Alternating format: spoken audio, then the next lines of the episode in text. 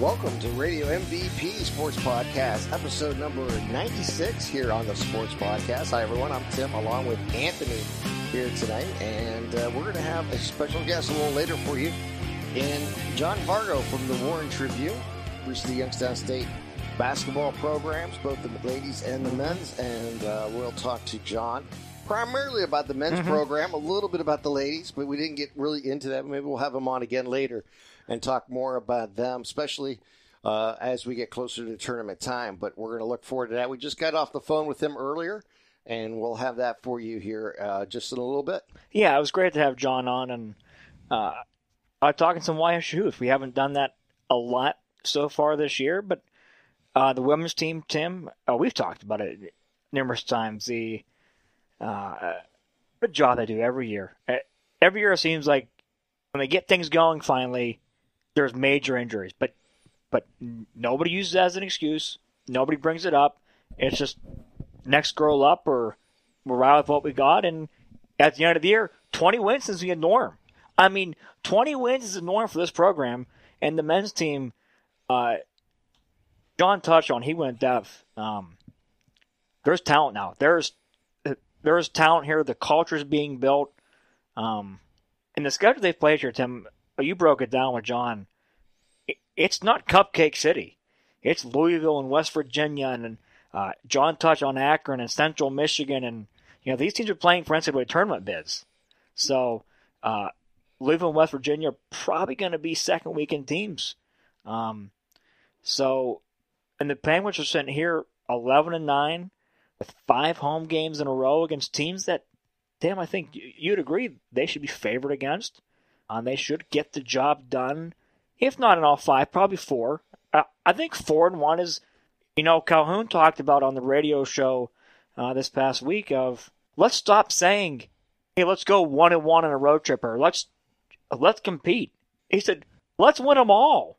That's your goal. Like I don't go into a kid's house and say, hey, let hey, come here and let's win a couple games here and there. It's no, but we want to win all of them. And uh, I thought Johnny, you did a great job breaking that down. And uh, Penguins have some momentum going forward after a tough uh, two-game road trip, but uh, hopefully people can turn out at the Beeghly Center this week.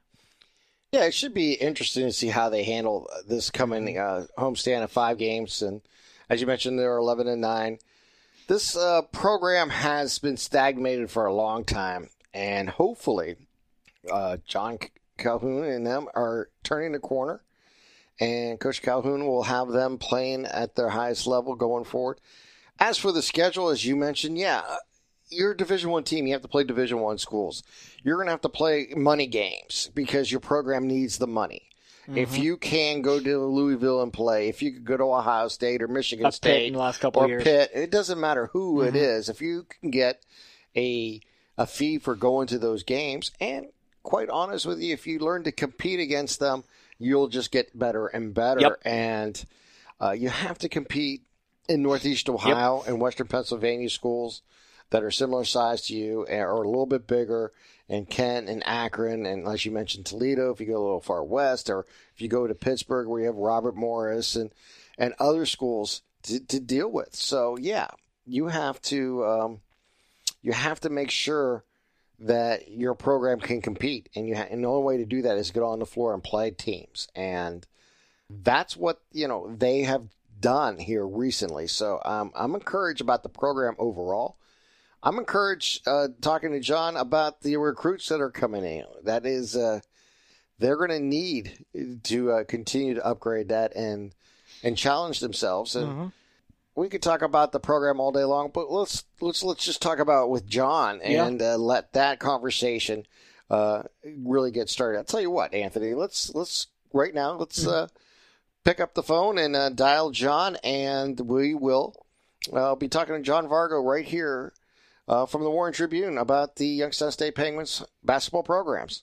Anthony, now is an opportunity to bring in a good friend of ours from the high school football season and oh, for the last 25 years covering high school sports in this area is John Vargo from the Warren Tribune. He also covers the Youngstown State Penguins basketball team, and that was one of the reasons we wanted to get him on because the Penguins are actually quite entertaining this year. Uh, coming into the season, John, first of all, thanks for coming on. But uh, just talk about what, some of your expectations coming into this season, what you were hoping to see out of the Penguins.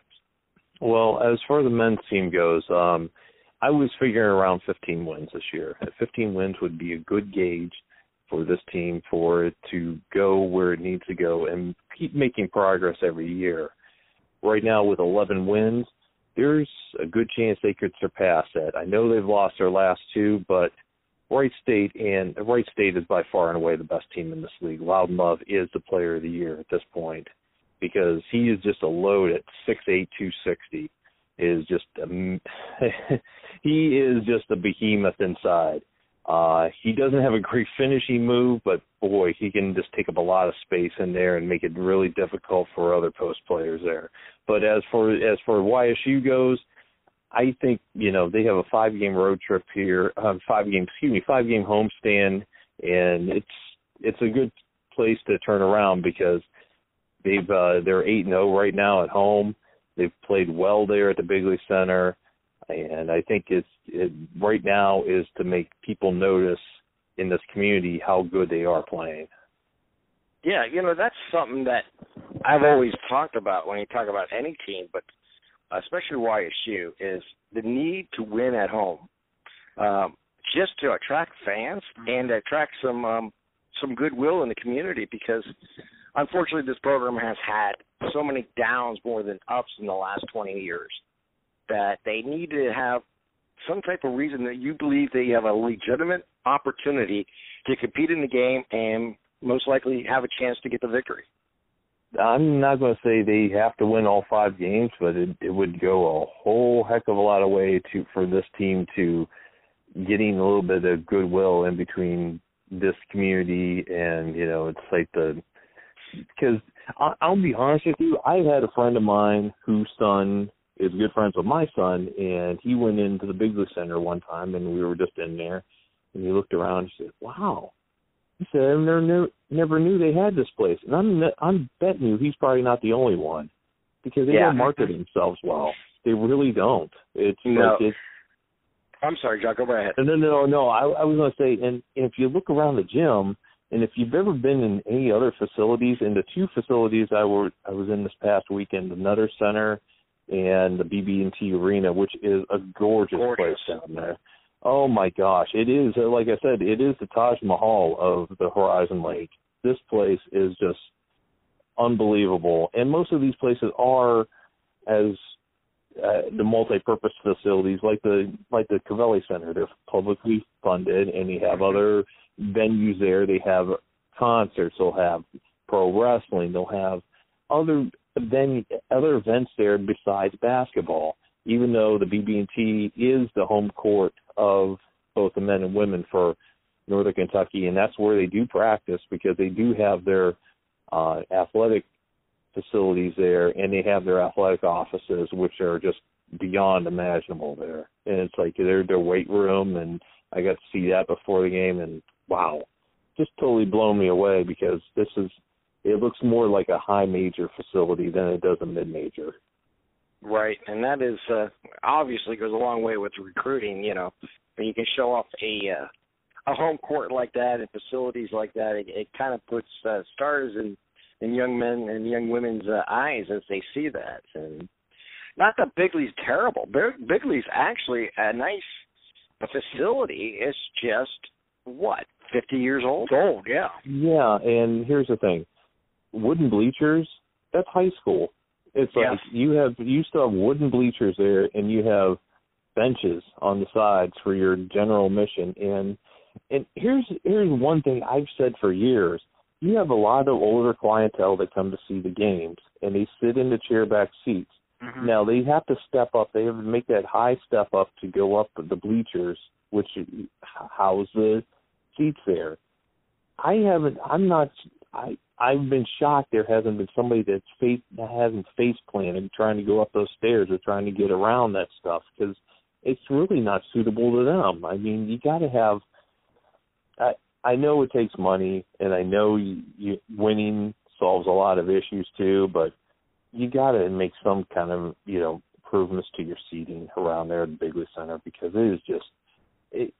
You really can't sell it, like you just said right. recruits mm-hmm. see that, which one am I going to go to? If I'm going, if I'm between Northern Kentucky and Youngstown State, of course I'm going to Northern Kentucky. I mean, look at the facilities down there. They're, they made the investment in it. So, and you yeah, can say, well, yeah, there's football, but well, a lot of other places have football too. A lot of mm-hmm. MAC schools, and you got to at one point you got to quit crying. You know, we don't have enough money yep. to do something. You got to put some money to make money. Yeah, you got to spend to, to make money. You're exactly right, John. It's you know the old adage of look, there's some merit to YSU needs to spend more money. That's that's true, but you're also right that you you need to invest in this program. And Tim and I have talked about it off the air and on the air that YSU will only go as far as they really want to go. Are they content where they are with the women's team being third best in the Horizon League, maybe once or twice every couple of years beating a Green Bay at home, uh, but not getting to the championship game in the Horizon League tournament? And the men's, are they content with being just hopefully being 500? Until they so, spend money to make money, you're exactly right, John. They're going to be they're going to be in a difficult position as far as recruits go. Yeah, because you're not just recruiting against. I don't mean to cut you off. You're not just recruiting against mm-hmm. the schools in your conference, but Akron and Kent and Bowling Green and Toledo. Those are some of the schools. Duquesne and Robert Morris. Those are some of the schools you're recruiting against, and all those facilities are better. Yeah, and they don't want it as much as they say. Well, we spent you did you put a drop in the bucket as far as you know putting a facade there around the business center. You didn't really spend anything because I'm I'm telling you, I've been up at the best one, and I think it would be suitable for this area. Uh, if you ever been to the Arena up at Oakland, they have four thousand, three to four thousand seats up there. They have one level, and it's all the way around. There's no upper level. It's just one level. They have one place for the student section who have that, you know, those plastic bleachers like they had in mm-hmm. most high schools now. And then they have good seating for for the rest of the way around. They don't have bleacher seating. They have good, solid seating, and they look like they put some money into it. How and do you think find, we can get more students to the games? I mean, how we can winning, get more students to the games? Yeah, uh, that's, been a struggle for the program too. Like, marketing because yeah. it's like it, it comes down to marketing because if you don't sell it to your students if they don't know there's a product there mm-hmm. i mean you can't have your own staff do um because it just seems like their own staff has to promote it within and if you're not going to promote it within your student section and i know well i know for one down there chris sumner's doing it you know doing his damnedest to you know, try to do whatever he can to get it in there because he's working his butt off. So, um, but there's just I, either you need more staff, you need something there because it's just the word's not getting out to these people. It just that's what I'm feeling. Yeah, I think it's it's complacency in the in the school mm-hmm. because they have been oh. deemed well for the last 35 plus years as a football program. And the football program dominates the basketball program. And as what Anthony said, I happen to agree with a lot. Is this program will only grow when the university makes it a priority to make it grow. Uh, the ladies team, God bless them. I mean, they're down to what eight players right now, mm-hmm. and they continue to compete every year. It, it seems like uh, John Garner's team, unfortunately, his every time he gets a quality uh, team, that he gets the injury bug, and yeah it's amazing uh, how well they have performed with the numbers that they've had to deal with the last couple of years. Yeah, yeah, that's uh yeah, that's uh, credit to his staff. You know, credit to him and his staff to be able to, you know, get through that because it's it's not easy. It's not easy. I know it's like eight is usually your rotation you have, but my gosh, you know, this is this is college. This is Division One mm-hmm. college basketball, but as far as getting people to the games, I mean, yes, winning. Is, I remember Eddie Guerrero used to say, you know, once you start winning, that will attract the bandwagon fans in this area. Yes, it will. Yep. But do they know about it? are they well aware about it? Are they, you know, it's. I mean, is there a push out there for it? Because I I would be, you know, it's like if I were marketing the program, I would have I would have a player or I would have Jerrod Calhoun, I would have somebody from the staff, you know, on one either TV, I would have them on radio, I would have them on a billboard. I mean, put them out there. You know, it's like let them be, you know, let it let it breathe a little bit. You know, because yeah. if you if you're not out there and you're not seeing this, how are you going to know about it? I mean, in the community, because it, it's it's kind of mind-boggling sometimes how much complacency complacency mm-hmm. there is within the YSU building. Yeah, and more than anything is the promotion of the of the school's athletics is still stuck in the nineteen late nineteen seventies, mm-hmm. early nineteen eighties. It has never evolved. I hate saying that, but that's just the way I see it.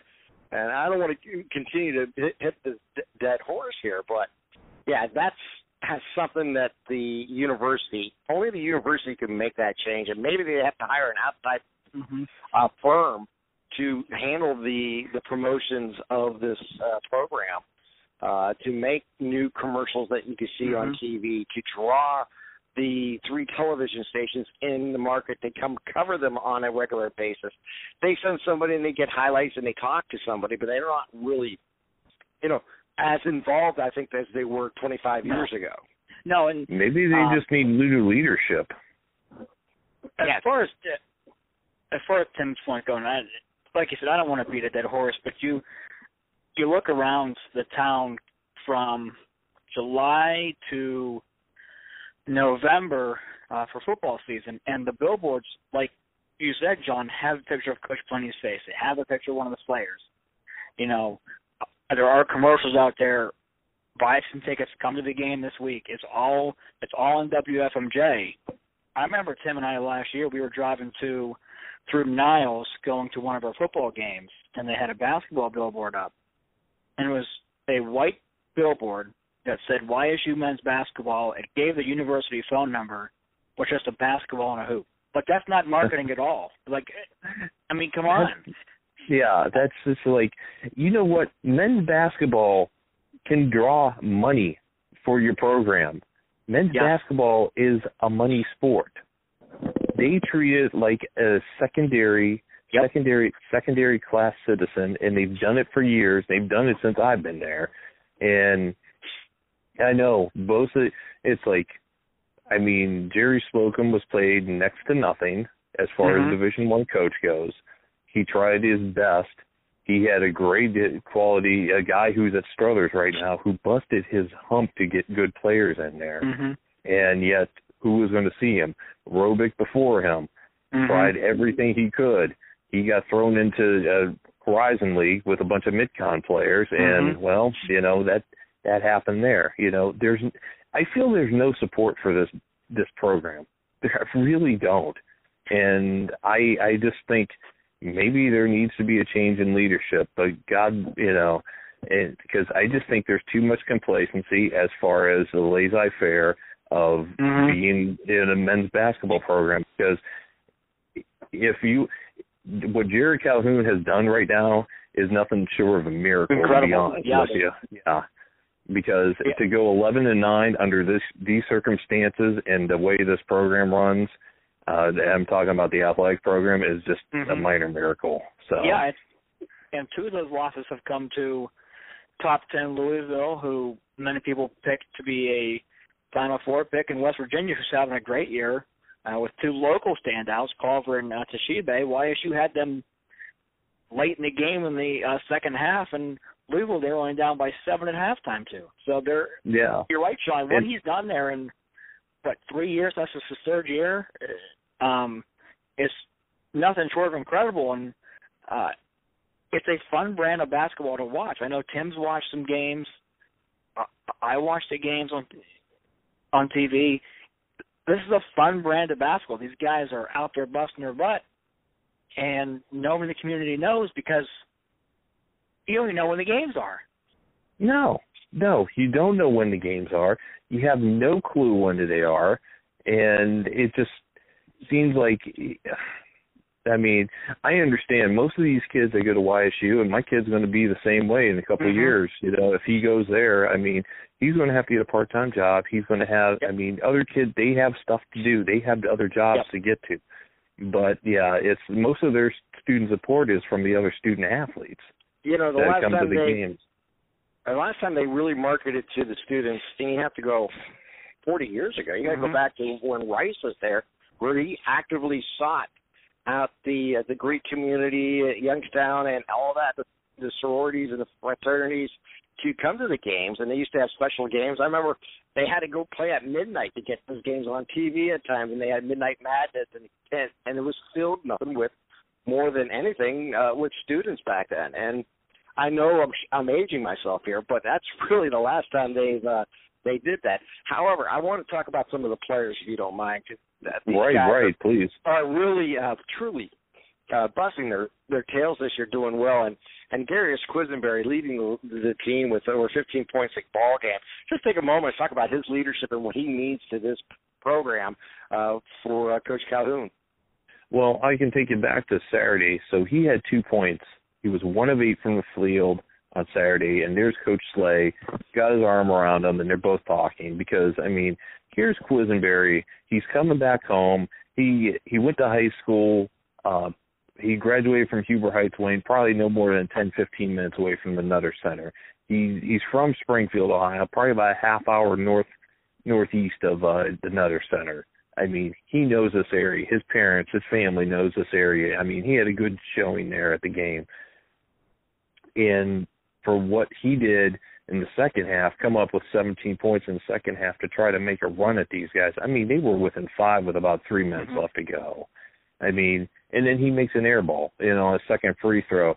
And I asked him after the game about pressure, and I got an unexpected answer. You know, his dad came back off of prostate cancer. They had five children. He says, "That's pressure. This is fun for me." He says, "I have real life pressure." So it's like the way he views things and the way mm-hmm. he does it, it operates is a different level than most people and he could be he could be one of the special players here uh before it's all said and done here at YSU cuz in the way he leads and the way he's able to operate and it just it there really seems like no pressure for him except for you know, it, and he's not afraid to go up against Loudmouth. He's not afraid to drive the lane because it doesn't scare him at all. You know, it's like those those things are inconsequential to him because of what he's experienced in his life, and that that makes him, in my mind, a better player. Yeah, it's um, you know, John Segura, you said I remember against Louisville, he struggled in the first half. I think he had two fouls, three fouls, couple points. Um, and they were down 15, 16 points early in that game. Um, and he came back and and he led them to within five or six at one point. And um, the type of leader he is, he's really helped YSU get to the point to where they are now, four and three in conference. Where you know a couple of years ago we could be four and three in conference at this point. Oh yeah, and the one thing is with this team, and I've said it all the time in my is their defense. I mean, they're still even with the two games this past weekend, they're still holding teams to under seventy a game. And it's just yeah, crazy to think of that. You know, it's like because I mean, you could take a couple years ago, even Calhoun's first year. I mean, they're looking like eighty, ninety in into Jerry's tenure. It's like the eighty, ninety points a game they're giving up. You know, it just seemed like they were never in a game. Yeah, I, it, it's amazing uh, to watch him play. I love the way he, his style. Uh, another player who uh, kind of gives him a little girth inside, and uh, I mean, I know it's not a big team, but uh, Naz Bohannon has uh, mm-hmm. has made a, a big impact this season. Because you're talking about under ten points, nine boards a game. I mean, for a six six post player who gives you the impression of uh, Antonio Gates because when I saw him play Kent State, you know, and then I know right. they're a little bit different kind of player, but they're both the football mentality player. They're both, but man, it, the drive Naz Bohannon has every game. I mean, they're they're just another motor in that kid. I mean, the way he comes out and attacks and just attacks it the defense. I mean, he can go against two seven footers and he's going to muscle his way in there and he's going to get his that night because he'll try to post up and he will do his darndest to get through. So, and another guy is Michael Akuchie because Michael Akuchie because Mike, I can tell you this, after spending so much time in the gym after games, if you come, if you stay probably about half hour after a home game, you can see him with a manager and he's shooting either from three, from mid range. He's working on his game. He's working on foul shots. He's working. He's constantly working. He's done that his first two years, and that's one thing Jerrod Calhoun told me. He said this is going to be a breakout year for him, and it really has been because Mike has really come through this year. He had that double double against Oakland earlier this season. Um, he didn't have a great game against Wright State, but uh, or at Northern Kentucky. But I can tell you this: uh, when he is on, this team's on as well. Yeah, that three point shot. I mean, I think he leads the team in percentage, and he may lead the team in in total three points coming into the uh, into this next game. But more, that's a big part of this this offense, and I guess maybe that's the hardest thing for them to get to the next step because I think their three point shooting is what under thirty percent mm-hmm. for the season, and they need really to have a little higher percentage to as this uh, season pro- progresses. Well, the problem is most of the league. If you look around the league, it averages around thirty-two to thirty-three mm-hmm. percent a game because there is not a lot of teams shooting good three-point percentages. Um, what Northern Kentucky has done is nothing but short of miracle because you've taken the three point line and moved it out almost two and a half feet from right. where it was. So it's affected a lot of people. There's a lot of people. You're probably going to see a bigger jump mm-hmm. come next year or the year after, but people are still trying to adjust to that. That uh, that even that little bit that that two feet makes a huge difference to some jump shooters. So hey, you're right. Yeah. That's that's a good point. I didn't even think about that. Yeah, you're exactly right. There's been a lot of games this year, not just in the Horizon League, but in all college basketball in general that the three point shooting is just really down this year. Has it opened up the inside game more, not moving the uh, the arches back like that? You think, John? I think it's I think it's made why for just YSU's purposes, it's made them drive a little bit more. Mm-hmm. It's made them uh, rely on the inside shot, and their offensive you know rebounding is amazing because I mean they're I mean look at their uh, offensive rebounds. They're about 60 per 60 more than their opponents coming into uh, Thursday's game. I mean, they they got 274 to 213. So they got 61 more uh yeah, 61 more than their opponent coming off after 19 20 games. So it's like it's it's it's something else to hear, you know, see that because you haven't seen that in years past. You haven't seen them crash the boards. I mean, getting second and right. third chances on on uh, on possessions. Their defensive rebounding is where they need to limit teams because Wright State did have second and third opportunities themselves. They need to have more one and dones. Avoid the three point, you know, uh, giving up a three point play. So those are the kind of things why she does need to work on going forward. So, and that's that's Akuchie and Bohannon trying to settle down and have that as well. But I did see something on Saturday which is very promising is Jamir Thomas, their big six eight two sixty five center, um, or power forward, I should say. He had 12 rebounds. Mean, he only had four points, but he had 12 rebounds. He was yeah, able to body. He he was able to body up Loudon Love. He was able to frustrate him all night. Get it, you know, box him out a little bit. So it's like for out of the five spot, that's the best I've seen out of this year, guys. That's the best I've seen out of that five spot because you have an Olaf Peterson who's trying to, you know, if he can stay out of foul trouble and be consistent in the five spot, I mean, he can be really good because he's a hell of a shot blocker. I mean, I saw it early in his career, but he's had those two hand injuries he's still trying to get adjusted to where he's going right now. So maybe in the next, you know, five to you know five to seven games, he can start getting adjusted and a little bit more where he's going. But right now, they're going with a hot hand, and and Saturday was with Jameer. So out of the two guys, see who gets the more playing time. Yeah, I mean, I think that going forward for this program is going to be huge for Coach Calhoun if he can uh, recruit some of the guys with more size, uh, especially as we just talked about how the in- inside game has uh, changed since they uh, moved back to the three point line and uh, six eight and above. I mean, I know they're they're dream type players to get because uh, basketball has become kind of flat mm-hmm. at six six and below because of the you know the how how crucial a three point line has been in the past. But uh, I think that's that's going to be the biggest challenge. I mean, to recruit size coming into uh, for this program going in the future.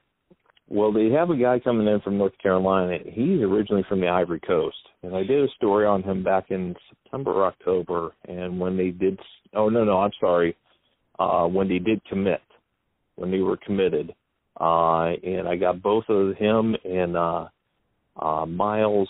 I'm sorry, I, I just losing his name. He's a six five uh, guard. He's coming in. So um, right, but yeah, this guy Shake. Um, and from the Ivory Coast. He's six eight, and I can tell you this: I first time ever ever interviewed the guy. We're on the phone for 20 minutes, like I'm talking to a long lost friend. I mean, and I'm thinking, and, and I swear, and this guy is a double double machine down there where he is in uh, uh, Christian school in uh, North Carolina. Mm-hmm. I mean, and he's really good. I mean, he will box out, and he could be really effective come year one for Wyatt Shue. But the best thing is, this guy is so personable. He's a guy you want to market. He's a guy mm-hmm, you want to get into schools. You want to get out in face of your program. You know, it's like and say, you know, it's like if these kids can say, you know, hey, I've seen so and so. You came to my school. Let's go to their game. You know, it's like those are the kind of things you kind of want to see for YSU going forward too. So it's like get face recognition because people don't like I said before, they some people don't even know they still have a basketball team there. Yep. So yeah, you know we talked about this before, but you know, and the old saying is winning cures all all ails, or at least covers up some of the ails. Uh, this five game home street uh, homestand coming up is is going to be uh, crucial for them. I know from previous years when I was in school and uh, covering this team back in the late '90s uh, when uh, Dan um, uh, Peters, Dan Peters, excuse me, had the team. Mm-hmm. They went on a winning streak like that, and it went. It grew from like you know family and friends, as I like to say, mm-hmm.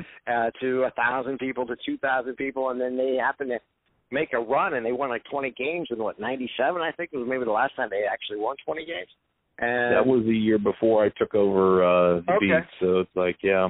Yeah, but they had a the Valparaiso game, and they had forty five you know 100 people in uh, Beeghly. So it can happen. It's just like you said. uh does anybody know they're playing? Because I don't even think they get the local coverage other than in the newspaper. Uh They don't get the coverage on on, on the local TV stations at all. They just mention no. them, you know, and it's, it's a shame if they do. They show just a couple highlights and say, you know, Dan Quisenberry had, or excuse me, Dan Quisenberry, but Darius Quisenberry yeah. had. I know you're talking about.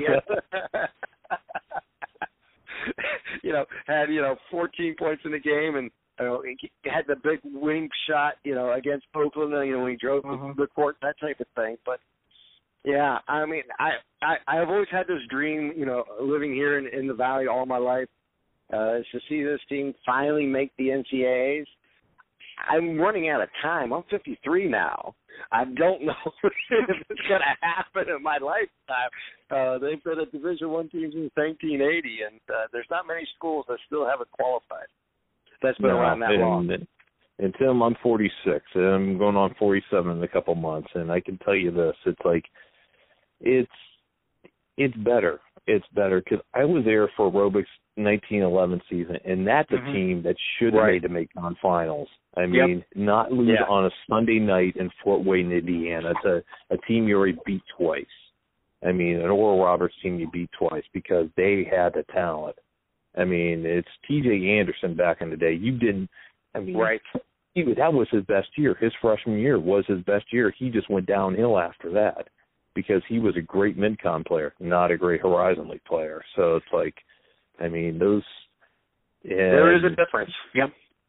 There's a huge difference in talent. I mean, between Yeah. the two, you know, it's like, and you probably one thing is like, oh, okay, yeah, you could play in the Northeast. You could have your Northeast guys Mhm. playing in Horizon League. No, you can't.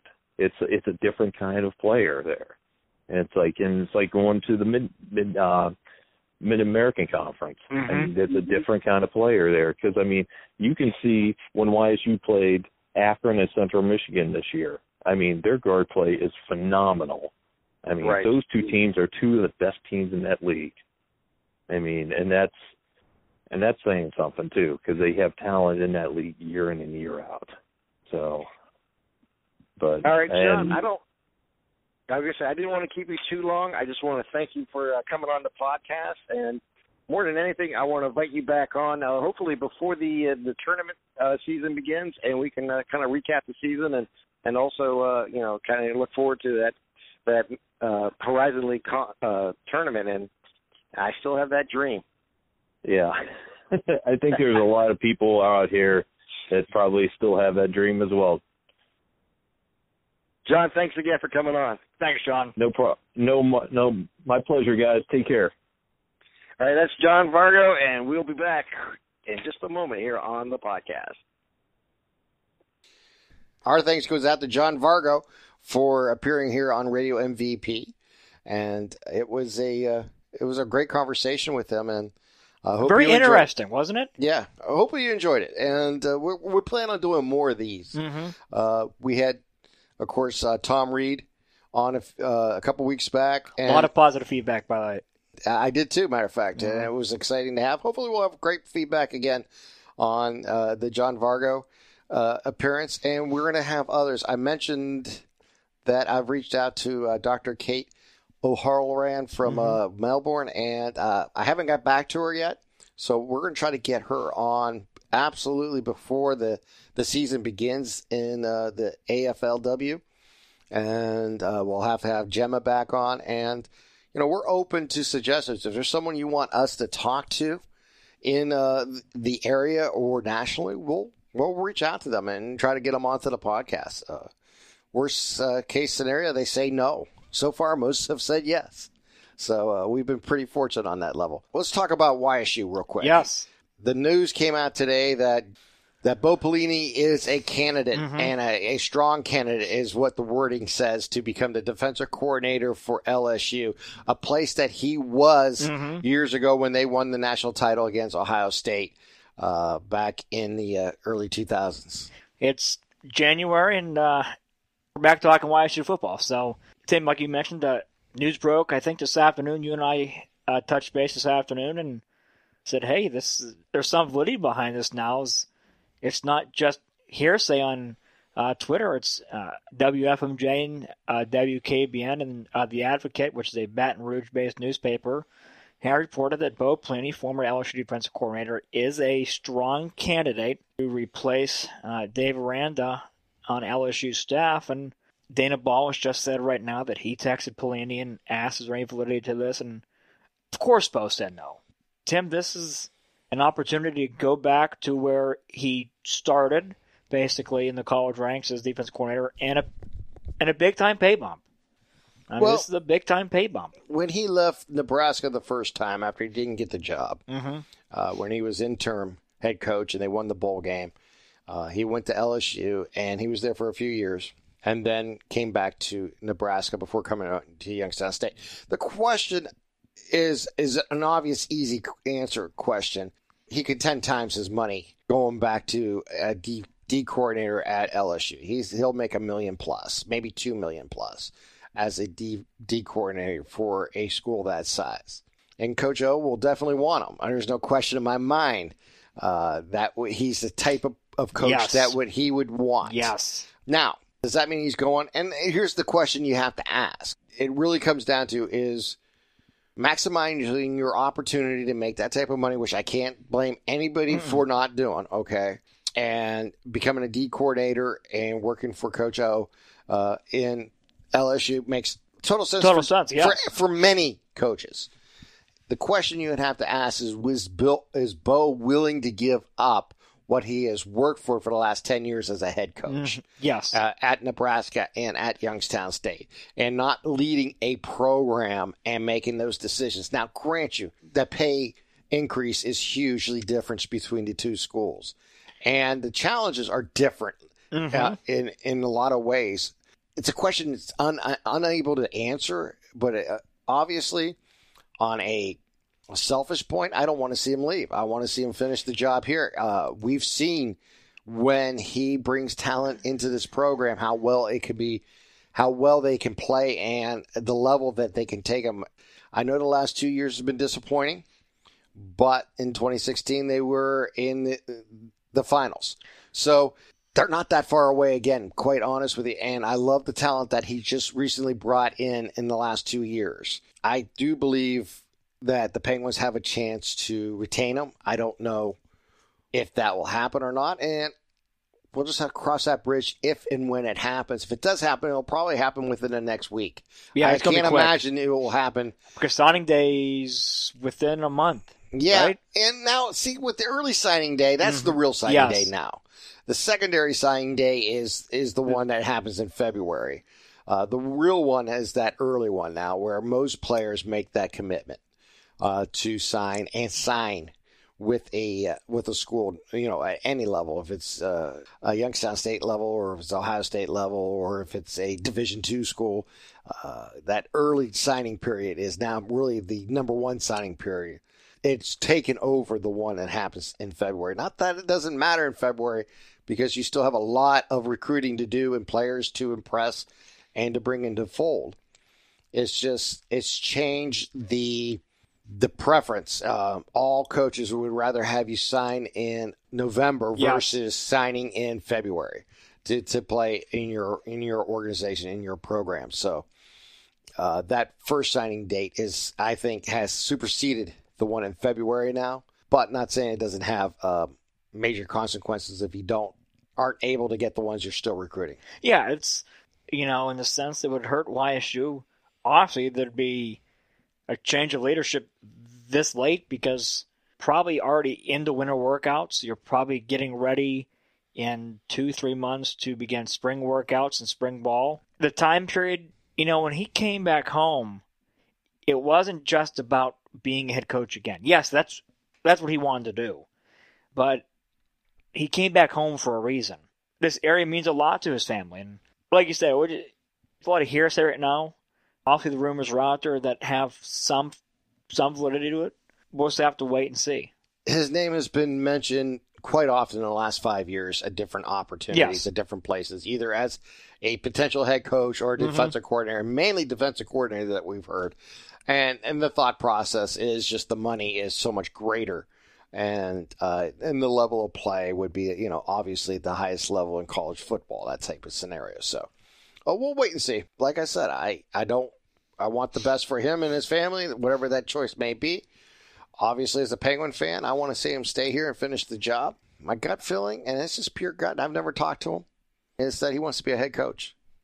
And that will supersede the need to be a d coordinator. Now My gut says that he stays because he wants to finish this out. I think he's made it very clear in the last year or so um, that he's going to get this right, and he is taking steps to get it right. Well- and but I think he wants to stay here because of the ties to Youngstown. I think he wants to be here.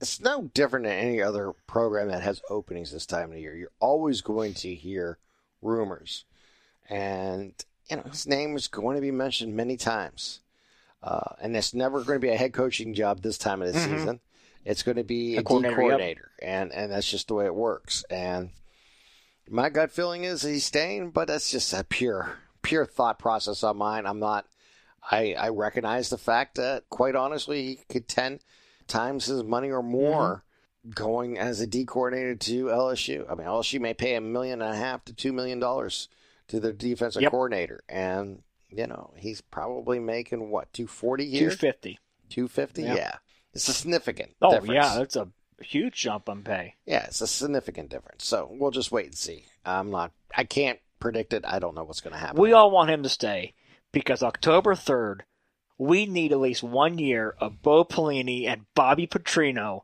on the same field. there you go. I mean, just Yeah. give us one year of Bo and Bobby Petrino. You think but that might be on ESPN? I think there's a good chance it might be on. Yeah, but could you imagine defensive meeting of Ed Orgeron and Bo Pelini? The amount of intensity in that. Oh my! Oh yeah. Well, it would be interesting. There's no question. You might have about Coach O saying, "Go Penguins." it. would be fun. There's no question about that. There's a lot going on in the world Yeah. of sports, but you know that locals right now is uh, Mm-hmm. taking the front page a little bit, so it's kind of fun. Uh, one of the things I wanted to talk about, Mhm. Anthony, is the change in our market. Our market has changed Yes. dramatically in the Yes, last it has. uh, two months uh, if you're a sports fan.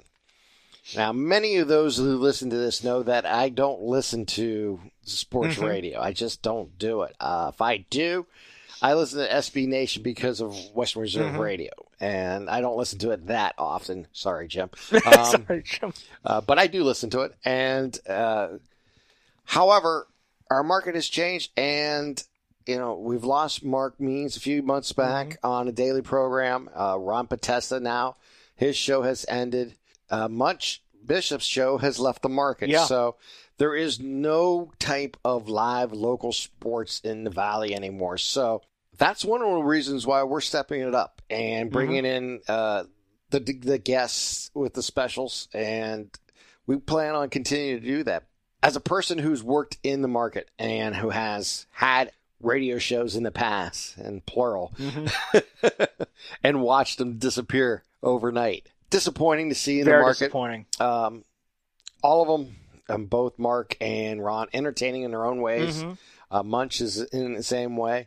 Uh, wish them all the best going forward. And radio has changed. Um, podcasting and other mediums have taken over uh, in a lot of ways and has opened up the market to a lot of different Mhm. people with different levels of experiences. Some are uh, absolute amateurs who do a great job. There are those who are semi-professional or Mhm. professional who do a great job Mhm. and we're going to just see how this takes us. But we're going to continue to try to bring uh, the Mahoning Valley and uh, the world, for that matter, because we are worldwide through yes, the podcast. we are. And we're going to continue to do it right here on Radio MVP. It's just the market has changed dramatically.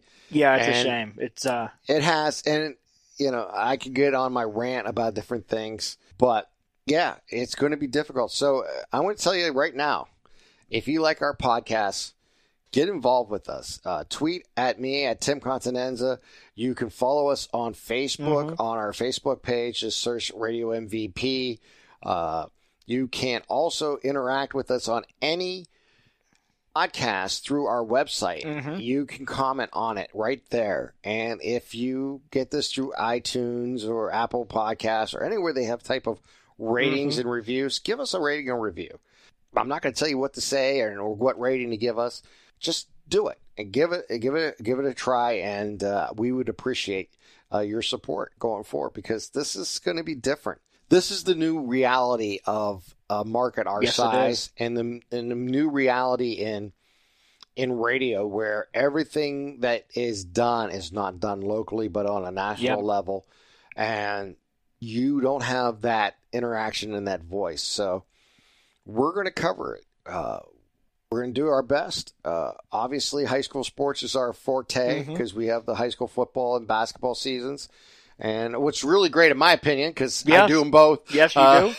is I get to do Western PA with uh, with the Hurricanes and uh, basketball and the WPIAL, and then uh, we have over here football with uh, with everyone over at Western Reserve Radio. And uh, I just got done talking with Jim a little bit ago. We'll be uh, involved again this spring and early summer with the uh, GDFL, so the the semi pro football league, uh, and it's expanding. We're gonna have a game of the week Yeah, and plus others. So it is going to be a lot of great things going on.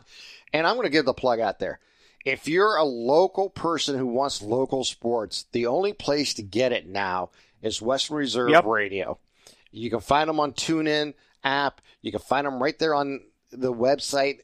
Uh, there's so many different ways. 365 website. a lot of cool shows they do during the week too. That are in house. Uh, our own Matt M does a show, nice boxing show. I know there are a lot of boxing fans in this area. Yeah, You know, Brian Wen does a great job yeah, on there's that. a and- lot of boxing fans in the area. Oh yeah, well, I've I've said it for years, and I'll continue to say it. Mahoning Valley, in my opinion, has always been a football, bo- baseball, bo- boxing yes, community. You're right. Uh, not that basketball is not huge; it is. But when you But look at you look at the successes of the pl- people who have come from our area, is primarily in football, baseball, and, boxing. Yep, you're right. You're exactly right. And we've done a nice job as a podcast expanding our high school foot our high school footprint. We've done baseball this past year, football like we've talked about, basketball games that you do, YSU football show. So we're we're out there trying to cover everything. We're out there trying to We're just bringing you sports entertainment. Mhm. Simple as that. And if there's a demand for us to do more than one a week, we'll, We'll do, do more. Yeah. And like I said, if there's people who you want to hear from that you're not going to be able to hear from anymore, we're going to do that. I mean, we're going to reach out to many different people in our community that cover sports and talk to them and bring them in for 15, 20, 30 minutes, whatever it Mhm. may be and talk and get their specialty and and talk about maybe some of their passions. That was the fun thing about uh, bringing Tom Reed in Mhm. is we got to talk about soccer, which you know not necessarily uh, something that's ever talked about in our area. And uh, my God, let me just say this right now: there's no stopping the Reds. Up the Reds to everybody. Here baby. he goes. Oh my God, it's phenomenal. they are 16 points up with a game still to play in hand. Uh, So basically, they're the they- 95 Indians who run away and hid for the All Star break. it is is more than that. They they basically it will take a complete collapse not to win. So you got to remember in this league there is no playoffs. It's just win or lose. Yeah. You finish on top of the of the Mhm. table, you won Yeah. the you won the league. There is no playoffs. So You keep uh, winning, yeah. no, it's just this. You have 38 games, and the winner of those 38 games, that's it. It's over. And how many games are they in right now? They are 22 games in. What's their record? 21 and 0 and 1. Holy crap. They've gotten 64 out of 67 points, I believe. Have any games been competitive? Oh yeah, they've Have been, they? yeah. And the thing is, what they've done, if they got like I want to say seven or eight now, uh, clean sheets, which are basically shutouts. Yeah, yeah, Uh, shutouts, if you don't know what that means, it's shutout. That's the way you win. Yeah, I tell you what, there was the Defense phenom- wins, right? Yeah, well, it was a t- phenomenal, phenomenal goal at the end of the game uh, Sunday where uh, Alisson Becker, the, the goalkeeper, uh, kicked the ball, you know, started it off, and it was Mhm. in extra time, meaning it was Yeah. Uh, as injury time is the correct term. Anyways, he he kicks the ball, he punts it basically, and he kicks it over uh, midfield, and on a run comes Mo Salah, and he just grabs it and takes it all the way down and puts it into the net, and it was in the final moments Mhm. of the game. And very seldom do you ever see it, but a goalkeeper got an assist on a goal in soccer. You may see it in hockey a few times. You Yeah, may but- even see a hockey goal, but you But don't rarely- see yeah, soccer, you don't yeah. see it very very often in soccer, and it was it was phenomenal. And uh, yeah, they're just they're absolutely. When you're phenomenal. going good, you're going good, huh? I tell you what, I I got lucky. Uh, I jumped on this at the Last right year, time. yeah. yeah. And uh, Thursday they play again. Uh, I won't be able to watch that one. I'll be at work, but I'll be listening to it online. And uh, they play again, I think Sunday. So I'll be down at West Side Bowl. Another plug for them. They do a great job down there, and uh, uh, it's it's phenomenal. We enjoy it, and uh, we have a good time. And the best thing about soccer too, it's like two hours and you're done. Yeah. That's including halftime, pregame, halftime. You know, you're you're in and out. You're so in and out, fast. yeah. it, it's phenomenal. But anyways, um, yeah, the Reds are just phenomenal. You got Liverpool's just just tearing them up. Uh, it's just it's phenomenal, and uh, I don't know if they'll ever lose. No, don't say that, Tim. don't say that. Uh, it is it is the best. I tell you what, I've uh, I actually watched more soccer last past weekend than I did NFL football. And if you told me that five years ago, I would have said you're nuts. Yeah, I would have said, "You see that wall that needs painted? I'll watch that." I'll watch that. Yeah. And um, I'm not that person no I- more. Tim, I think I watched three plays each game, not including the kickoffs and the kneel down. Well, It just didn't excite me. Well, okay. I mean, Yeah, I actually the game I wanted to see. Actually, I wanted to see them both. I just didn't. I ran into uh, some scheduling Mm-hmm. things, and and uh, Sunday was my birthday, so I had a lot going on. It on. was? Yes, yes, yes. So You, when was I going to find out? Uh, right now, Happy belated birthday, then. We're we are. Uh, yeah. I owe you a beer then after a football game this year. Then There you go. Anyway, so I uh, I went down to the uh, to the West Side Bowl and watched watched um, Liverpool play, and then I came home and did a few things, and then I had to uh, to head down to the studio down in uh, Struthers and talk to Jim for a while. And uh, what normally should be like 15 minutes. Anytime Jim and I get together, it turns into a couple. it turns hours. into a couple hours. Yeah. And uh, it was like 5:30. I'm leaving. Oh there. my goodness! And I came back home and uh, had a little uh, party. My, uh, my nephews and I came over, so it was fun. And my my sister and them, so we had a good time. But that's insignificant information. But so yeah, I didn't get to see a lot of football yes uh, Sunday. Patrick Mahomes, what can you say? He's the best quarterback in the NFL right now. Yeah, He's incredible. I told a 49ers fan today at work, I said, listen, your defense is really good, and your front seven's incredible. But I'm telling you right now, if Mahomes and Reed get going, you're not stopping them. They're incredible. I mean, so much speed and so many it's a weapons. classic Oh, matchup against a great offense versus a great Mhm. defense. Mahomes will be the difference in the game if they control him and keep him in the pocket. yes. Uh, that will be huge for San Francisco going forward in the Super Bowl. And more than anything, I don't think most people realize how fast Mahomes is and Yes. how he can make you dodge and miss. And he is stronger than you think, as Yes. that one was de- demonstrated when he ran that 15 yard touchdown. That sparked him. That Yeah, got him going right there, yeah. it's just, it really is who they are. And they, They, have start all slow. you know what's interesting about these two teams in this matchup coming up is San Francisco has equal amount of talent, meaning star players on Mhm, both yes. sides of the ball. They have some really all-star, all-pro type players on both offense Yes. and defense, especially defensive line and offensive Mhm. line. Wow, Kansas City has the majority of their players who Are are on all offense, pros, yes. all on offense. The defense is good, but it's not. It's, It's, not, San Francisco. good. no, no, it's not even. It's mediocre good. Yes. It's in the middle. That's going to be the really the biggest challenge is can Kansas City defense make enough stops? A team who, beginning of the year, struggled to stop the run, the Chiefs, got better as the year went on, stopping the run. If they can control the ground game of the Niners, there's a really good shot for them. yeah, it's going to be difficult. They- It's going to be. you're difficult. right because they got so many. Because it's not your typical ground and pound like the Titans do. It's a lot of formations, a lot of uh, jet motions and jet and everything else. It's uh, it's not the typical lineup under center and I hand the ball off. Well, Kyle Shanahan has earned his reputation, and we'll see if he learned from his mistake when he was in Atlanta Mhm. when he had a twenty-eight to three Three, yeah. lead and decided to throw the ball everywhere. Yeah. Uh, obviously, this team is not built that way. I think Jimmy G, if he needed him He- to, could do, do it, it, but yes. he's not necessarily built that way. Uh, this team's not built that way. This team's totally built differently than it, that Atlanta team was. So You're right. we'll see, you know, what happens in that Super Team is built to win the Super Bowl. The question is, number 15 on the other side in red is pretty good.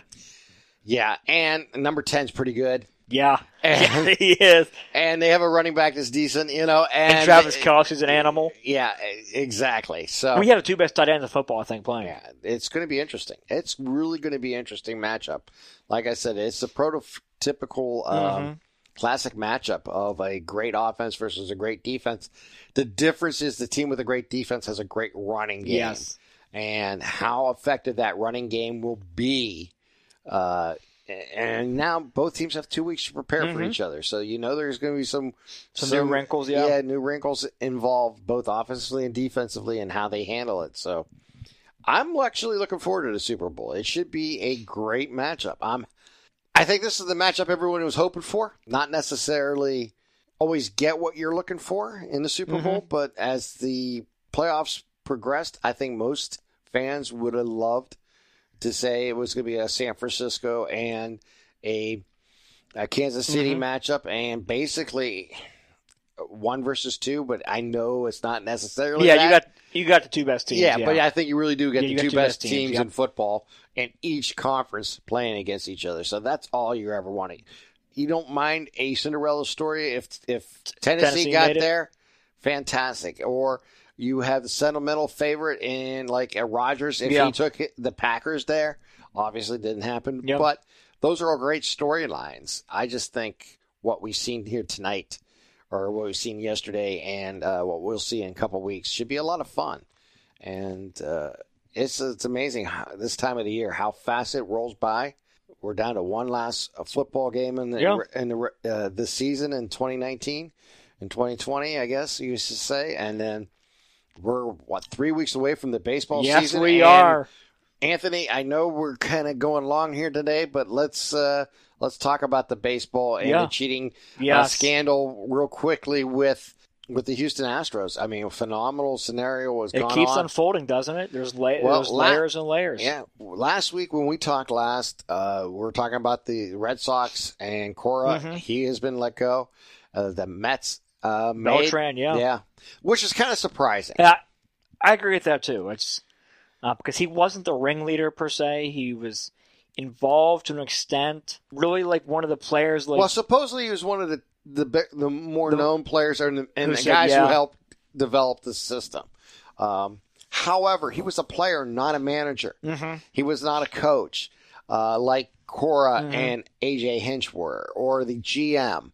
Um, you know what Lillard was at. Yeah. So uh, those things I understand. The Mets had nothing to do with it.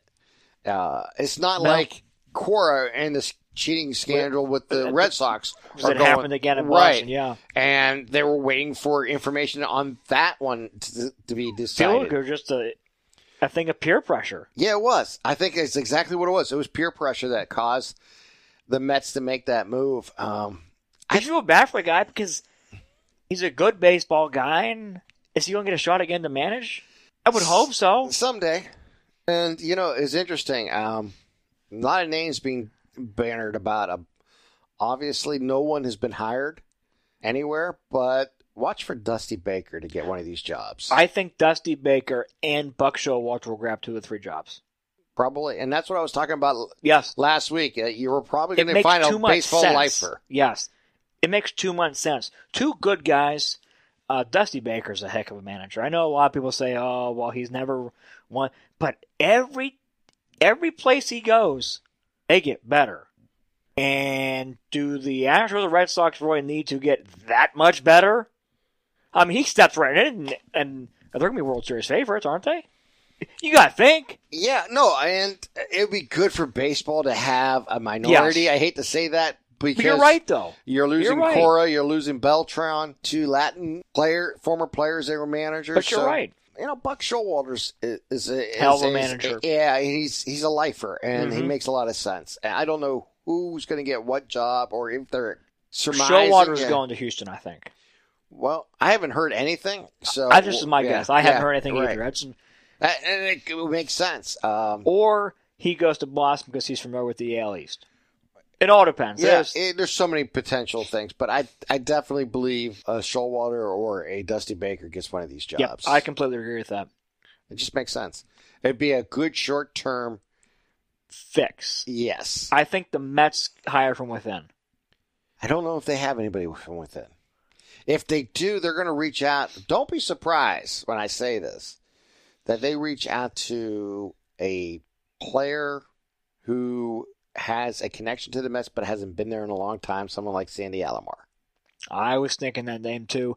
As soon as uh, I got the notification that Carlos Beltran was out with the Mets, that's immediately where my mind went to. Sandy. And we'll see. I mean, obviously, a chance to manage, you got to Because take it. Sandy's been very picky about the managerial jobs he's. Because you think he's kind of waiting to see what Tito does? Because no, I don't think it. it I think he generally loves well, I Cleveland. think I well, no, there's no question that his connection to the organization in Mhm. Cleveland is is strong. Mhm. And if he would ever leave the organization for a, for a manager job, I think the Indians organization would be 100% behind him Yes. and getting that opportunity. Uh, and in the future, if something should ever happen where he became available, I believe he would be welcome with open arms to come back into the 100%. organization. Uh, Hundred percent. He's an Indian for basically the same type scenario, and it was a very short stint that Francona had with the Indians back Mm-hmm. after his Philadelphia stay. Uh, before he got the job at Boston, and then when the opportunity to come back to Yep. Cleveland did happen, he, you know, obviously jumped at it and has been there ever since. So, I do believe uh, there's always that opportunity. You know, another name I'm going to throw out there who could a baseball lifer makes a lot of sense to go after is Mike Hargrove for Hmm. any of these jobs. Yeah. I'm not saying he's going to get it. I'm not even saying, like I said, I just got a gut feeling some veteran guys are going to get their opportunity before they give it to someone Do you young. think Grover wants to manage again though? I think of these three teams, he probably take a shot at it. Because they're the Astros or the Yeah. Red Sox. Yeah. Yeah, Astro Red Sox or even the Mets. I think the Mets are actually a, a team that has potential with that pitching staff. Oh yeah. Um, you know, it's just a matter of having true leadership in the right position. We'll see. Uh, it's going to be interesting to see. I we're just throwing names out there and, and scenarios. How about this? Brad Mills goes back to Houston. No, No. no. Well, good. They can keep him here. Yeah, that's not going to happen. I, I'd be shocked. If it does happen, I'll be absolutely shocked. I think Houston's going to get either Baker or Showalter. I think those are probably the two. I think if you're Houston, you need a baseball lifer because you want to clean the image. up. cleanse the what has happened. You want someone from outside the organization, someone who brings you instant credibility, and someone who uh, has had experience, either taken over a job at one point in his career or uh, leading a team into the playoffs. So. Uh, I think Showalter, I think Dusty Baker, even a Mike Hargrove, all fits their criteria. I don't know if that's what they'll do. My gut feeling is they're going to try to find someone with such a high level of ethic and such a, a high level of, of experience that they they're going to want that person. The Astros are looking at Eduardo Perez. Yeah. Makes sense. Oh yeah, exactly. And I think the the Mets are going to be looking at him. Too. I agree. I, I agree. Because wasn't he a finalist for the Mets job Yes. with Beltran? Yes, So- I think he was in the mix. So Yeah. yeah. I think he'll definitely be in the mix again, and we'll see. Like I said, I, traditionally when you have a scenario like this, you find a baseball lifer to give your instant credibility back Mm-hmm. uh, to the world of baseball and to your organization. So that's why I'm looking at a veteran more. I'm looking at someone outside. Uh, Perez has a great reputation, He does. and we'll see if he gets the job. I'm not saying Here's- not saying that you can't get someone out of the, out of the tele- television booth and bring them down because it's happened many Aaron Boone, times. yeah. it's happened many times. Not. Here's something to keep an eye on. Eduardo Perez, who works for ESPN, who does a great job. Jessica Mendoza, who does a phenomenal job on Sunday Night Baseball, is a special advisor to the Mets now. I'm just it can happen. We've already seen that uh, actually happen in, in San Francisco, where they uh, Yeah. uh, they brought in a uh, a, a female uh, coach this past year or this past week. yeah. I'm just saying that uh, Jessica Mendoza, who knows Eduardo Perez, who can I tell you what, I talking about Jessica Mendoza real quickly. Uh, I was surprised by her reaction. I was too. I was very, uh, very taken aback by that, Tim. I Very was- surprised. yeah, because um, The way she framed it, it almost sounded like she was being sympathetic to them, and I, I just surprised me. yes, I don't know what to say because I heard her her comments and I'm like, oh, really? Because you would think someone who's been around the game in softball and then and then To take a shot at Fiers for telling the truth of what happened, yeah, and, and blaming him for the outcome that that happened. I just I, I was shocked. I mean, that's the way I heard it. That's the way it surprised me. I've Um, always seemed to agree with her comments. I think uh, Oh, I think she, she does a cr-. I she- tremendous yeah. job. Uh, if it were just her and Vasgersian and they got rid of A Rod, I would have no problem with that. But yeah, when she made her comments, I was kind of like, oh, not was I, not something I expected from her. Yeah, Which is caught kind of odd. guard. Yeah. Caught me off guard. You never know what, what someone's thinking and what they're what until they're asked and, and they expound on their, their thought processes. Um, heck, I, I've I've said things people can't believe. Yeah. Uh, yeah, we all yeah. have her. And look, and she might have. I was just connected with the surprised. I was or- surprised the way she linked the whistleblower to, To yes, the outcome Yes. and blamed that person uh, for putting a a stain on the game. And I was thinking just the opposite that you would actually you have would more, want him. Yes. Thank you for yeah. for. you rather you this would up. rather have this exposed than not exposed, But and, you and know that's what, the way Tim? it came across to me. You made a great point last week, and it keeps coming back to me every time I talk to somebody about what's going on.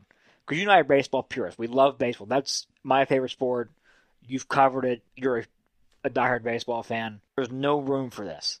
And every time I talk to somebody about this, I keep saying, I go, baseball has always had that era where there's a scandal going on steroids, sign stealing, pine tar, you know, all this.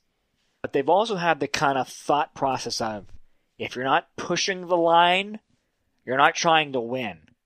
And it's almost like Jessica Mendoza is along that thought process, Tim, of if you're not toeing the the line if you're not there, in the gray yes, area, you're not trying hard yes. enough. Yeah, Um, and, and and it. another person at work said the same thing. He said that he's totally okay with this. And um, look, and Well, here's the th- difference: is there was rules that stated that you could not use technology, Yes. you could not do the things that they were doing, and everybody who was involved knew this.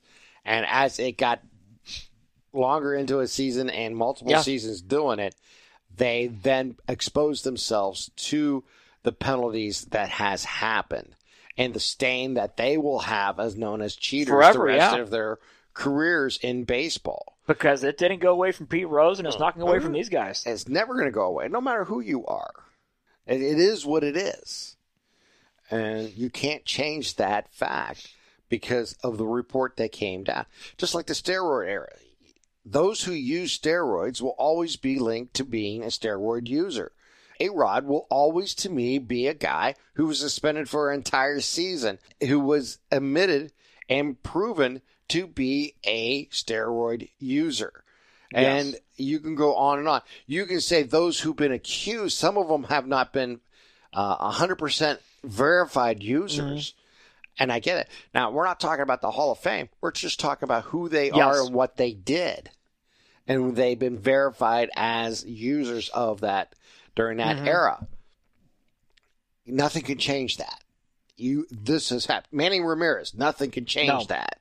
Rafael Palmeiro. Palmero, nothing can Roger change Clemens, that. Mark exactly. McGwire, Sammy. So yes, Nothing can change that. Now you can say the the case against Roger Clemens and the case against Sammy Sosa Yes. are not strong, hmm and then and both of them have denied it, and that there's no true linkage proof Mhm. to it.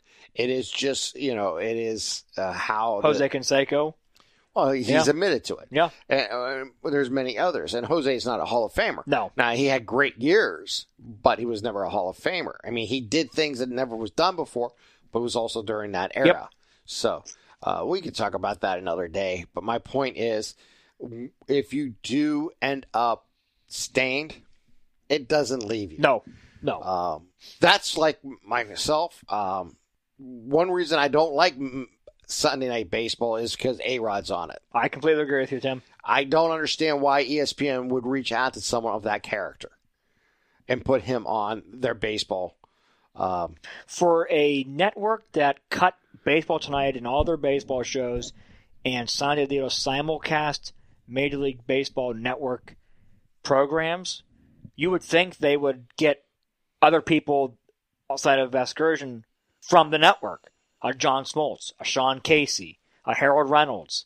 Yeah, it, yeah, it- yeah, well, it's, I I get it. It's controversial. They like but that. it's the name. Yeah, They like that, and they've always have. And those who are in charge have made those decisions.